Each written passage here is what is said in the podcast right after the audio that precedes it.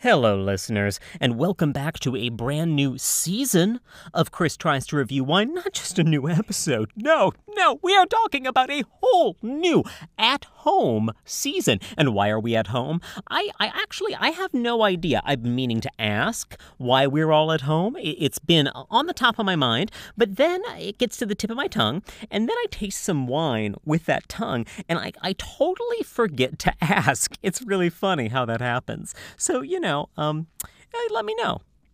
But in the meantime, I am doing God's work here in my home, specifically in a stand up wardrobe, which is kind of warm, but also kind of cozy. And nothing makes me feel warm and cozy like some good red wine. And that is what we are going to try to review here on a new episode of Chris Tries to Review Wine. So sit tight, stay tuned, and hey, hit it, guys.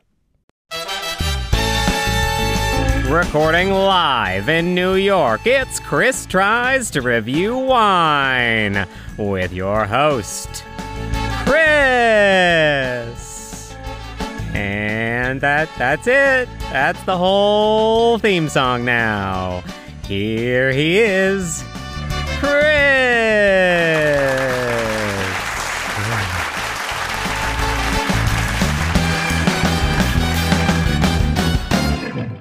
Thank you, Chris, and thank you, listeners, for tuning in once again to a brand new episode of Chris Tries to Review Wine, America's favorite five star podcast, where we occasionally achieve the goal that we set out to accomplish. And uh, in this season, we are achieving a very specific goal in particular. Uh, we are trying to review wines that can be delivered to you in the safety and comfort of your own home during this time of social distancing. And we are doing that through a bunch of different ways. If you scroll back in your feeds, you can listen to an episode about uh, picking up wine or having it delivered from your uh, local wine store. Or you could dive deep right now with us into a popular wine delivery and recommendation service called Bright cellars, bright cellars, as in like what a well lit basement. Uh, uncommon to have a well lit basement, but they want to shine the light on the basement of your wine knowledge and then uh, elevate it with some very intelligent recommendations based on a survey you take when you sign up, and then based on your feedback from subsequent bottles of wine. If you want to know a little bit more about that, you can listen to the last episode. Uh, in the last episode, I tasted my first Bright Cellars wine. That was called Whistling Arrow. Uh, I, I, just broke my microphone, I think, doing that. Whistling Arrow.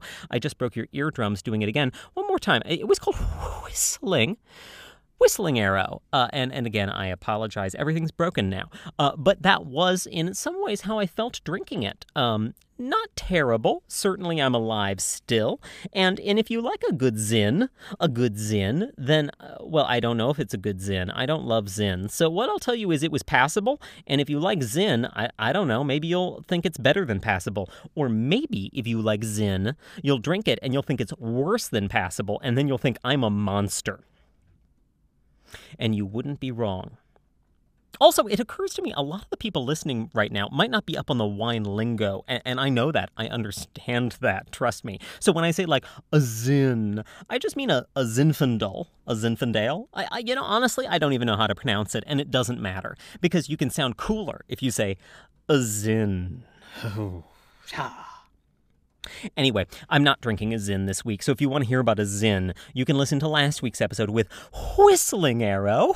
Whistling Arrow. Uh, that was what I drank last week, and it was the first of the six wines that Bright Cellars sent me in their initial pack. I, I filled out a short survey on their website, kind of like um, a BuzzFeed survey, but somehow shorter and also less impactful. I didn't know that was possible, and yet here we are. So I filled out that survey. They recommended six wines. I thought I did didn't want those. I actually thought actively I don't want the six wines you're recommending, uh, and so I like closed the tab and thought, ha ha, I gotcha. But then I did it again, and they just recommended the same six, and I realized that that they were in my cart already, and and honestly. I should just, you know, trust the algorithm. Where has the algorithm led us astray except for Facebook, Twitter, and, and basically all of the internet? Anyway, I trusted it, and so they sent me these six bottles four reds, two whites, and uh, today we're diving into my second red, and I'll, I'll, tell you a little bit why I went to red number two in a minute. But first, I'll tell you what that red is called. That red is called Folk and Fable. Folk and Fable Bourbon Barrel Red. And um, and that's a great way of saying like we're going to ignore whatever varietal is in the the wine. The, the varietal is the grape. What kind of grape? Uh, clearly, not super important because we want to distract you with the word bourbon. And as someone who has been quarantined for uh, about a month and a half now, I really am distracted by the word bourbon. And so here we are. Uh, with a bourbon barrel red called Folk and Fable. It's a 2018 from California, kind of central California. It just says on the notes here New World Warm Climate. And right now, uh, you know, honestly, I wouldn't care less. A new world, uh, well, who cares what world it is? I can't go there. And warm climate, again, cannot go outside. It could be negative 23 degrees out, and, and I would go, great, it's nice out today. I, I saw the sun. Well, let's find out what else we can see with our tongues when we taste some of this folk and fable bourbon barrel red right after this word from um, some friends of mine.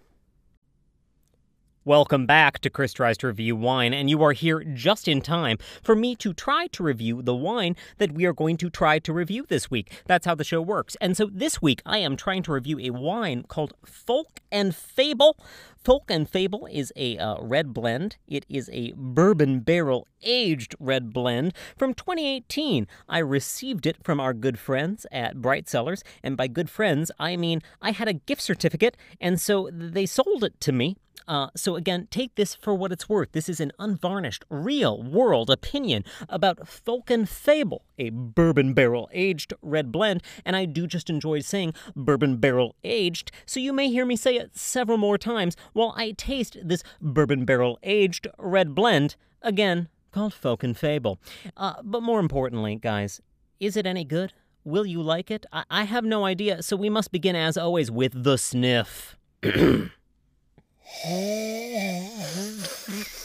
okay, um, uh, I did get some of that in there, and uh, I have been tasting this for a while. I'll be honest. Uh, the, the, magic of the podcast is gone now. I'll admit I was already drinking, and I actually think this has a pretty great boozy nose to it. Uh, something that reminds me of uh, walking into a cigar shop, as I used to do all the time in the before times. Just wander into a cigar shop, and then someone would blow a cloud of raspberry Juul smoke in my face. I'm sorry, not smoke, fog Juul fog in my face. And and raspberry is the key flavor there. So what I've got is the humidor meets the raspberry meets the cloud of smoke. Uh, all in my nose, all at once. That's exciting to me. And I'm excited to taste this wine, but before I go there, I have to remind you that if you were listening last week, I was excited by the smell of last week's wine. The nose got me excited because I was pairing it with barbecue chicken as recommended might I add, by the folks at Bright Cellars. They said barbecue chicken would be a good pairing. I, admittedly, I riffed on that to make it a barbecue chicken pizza, but I digress. So I thought, okay, this time, instead of taking their recommendation on the food pairing, I'll take my own recommendation on the smell, the nose, and the flavor. And so I looked for a red they sent me that I felt like I would want to pair with a barbecue chicken pizza, which may or may not be in the oven as we speak. Is this Folk and Fable 2018 Red Blend with this boozy, bodacious nose? Is it going to achieve the excellence I require when I eat a $5 frozen pizza? There's only one way to find out, and we found out right now as I take a sip. Oh my goodness, I had to turn inside my um uh, recording studio, by which I mean a wardrobe, and, and that was a big deal. That is how important it is that I take a sip in the correct position, the correct posture, so that you can hear and sense every emotion I'm having as this potentially delicious beverage hits my tongue. Are you ready for it, ladies and gentlemen? I'm sure you're just waiting. In fact, I'm sure you've skipped 30 seconds ahead to hear this moment right now, where I take a sip.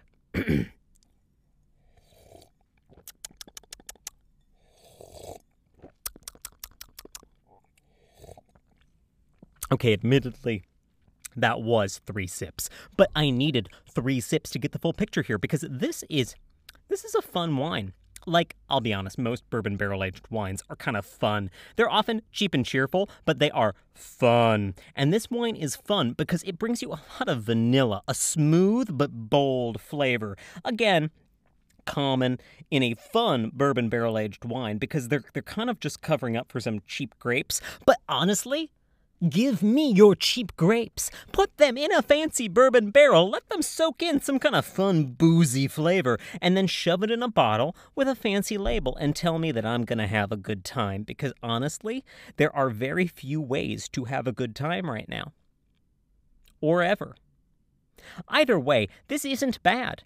I do prefer, I prefer my bourbon barrel aged wines to be bourbon barrel aged uh, from a specific grape. Like, I love a bourbon barrel aged uh, Cabernet. There is a combination, a, a, a, power couple, a synergy. Cabernet grapes, bourbon barrel aged. Who doesn't love a bourbon barrel aged Cabernet grape? Who doesn't love to say that, more importantly? Well, I do. And so I'll tell you that this is on par with some of my favorite cheap and cheerful bourbon barrel aged Cabernets. Uh, but, but, those often go for a little bit of a lower price. So while I like this wine, I cannot let it break the four star threshold. I am so sorry. We can round up to four stars. We cannot break four stars, and that is just the rules of the road. So this wine with no specific price because, again, it is part of Bright Cellars where they kind of bundle it and you wonder, what did I pay and how did I get it? And where did it come from? Now, questions I don't have time to answer. Uh, what I will tell you is that I'm going to give this a 3.7 out of 5. A 3.7 out of 5. A 3.7 is a good number out of 5. It rounds up to 4, but it also acknowledges that if this is the vibe you're looking for, there is a solid 4.2, 4.3 in your price range that you are gonna love. Whereas this, you're just gonna like. And that's where we're at. This is a solid like. But one day, I hope once again we can meet new people and learn to love. And that is a scientific uh, measurement. So if you're wondering, again, science says that this wine, a uh, Folk and Fable 2018 bourbon barrel aged red, is just a like. And uh, those scientists, they they did that instead of curing the coronavirus. So I'd like to thank them for their service. Uh, they are doing essential work for me right now, and you can do essential work for me uh, right now as well by going to Apple Podcasts and giving this show five stars. Or however you listen to this podcast, is there a way to like it, recommend it, send it to a friend? Do that because this podcast is available everywhere fine podcasts are sold, and they are not sold. They are just given away. And so I'd love it if you gave me to someone else. And then I will see all of you, them, you, everyone, folk, and fable here uh, next week when we continue to try to review the interesting wines from Bright Cellars. Here on Chris Tries to Review Wine. Go have a beverage.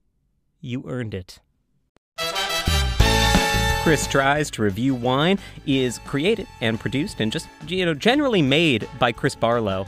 Uh, he thanks you so much for listening and would love to know your thoughts. Find him on Twitter at I am Chris Barlow. And uh, be sure to rate and review this show on Apple Podcasts. Tell people about it. And you know, if you are learning anything, I'd love to know what it is. If you have a wine recommendation, I'd love to have you send it my way. Again, I'm on Twitter at I am Chris Barlow. I'll see you here next week to try and review more wine.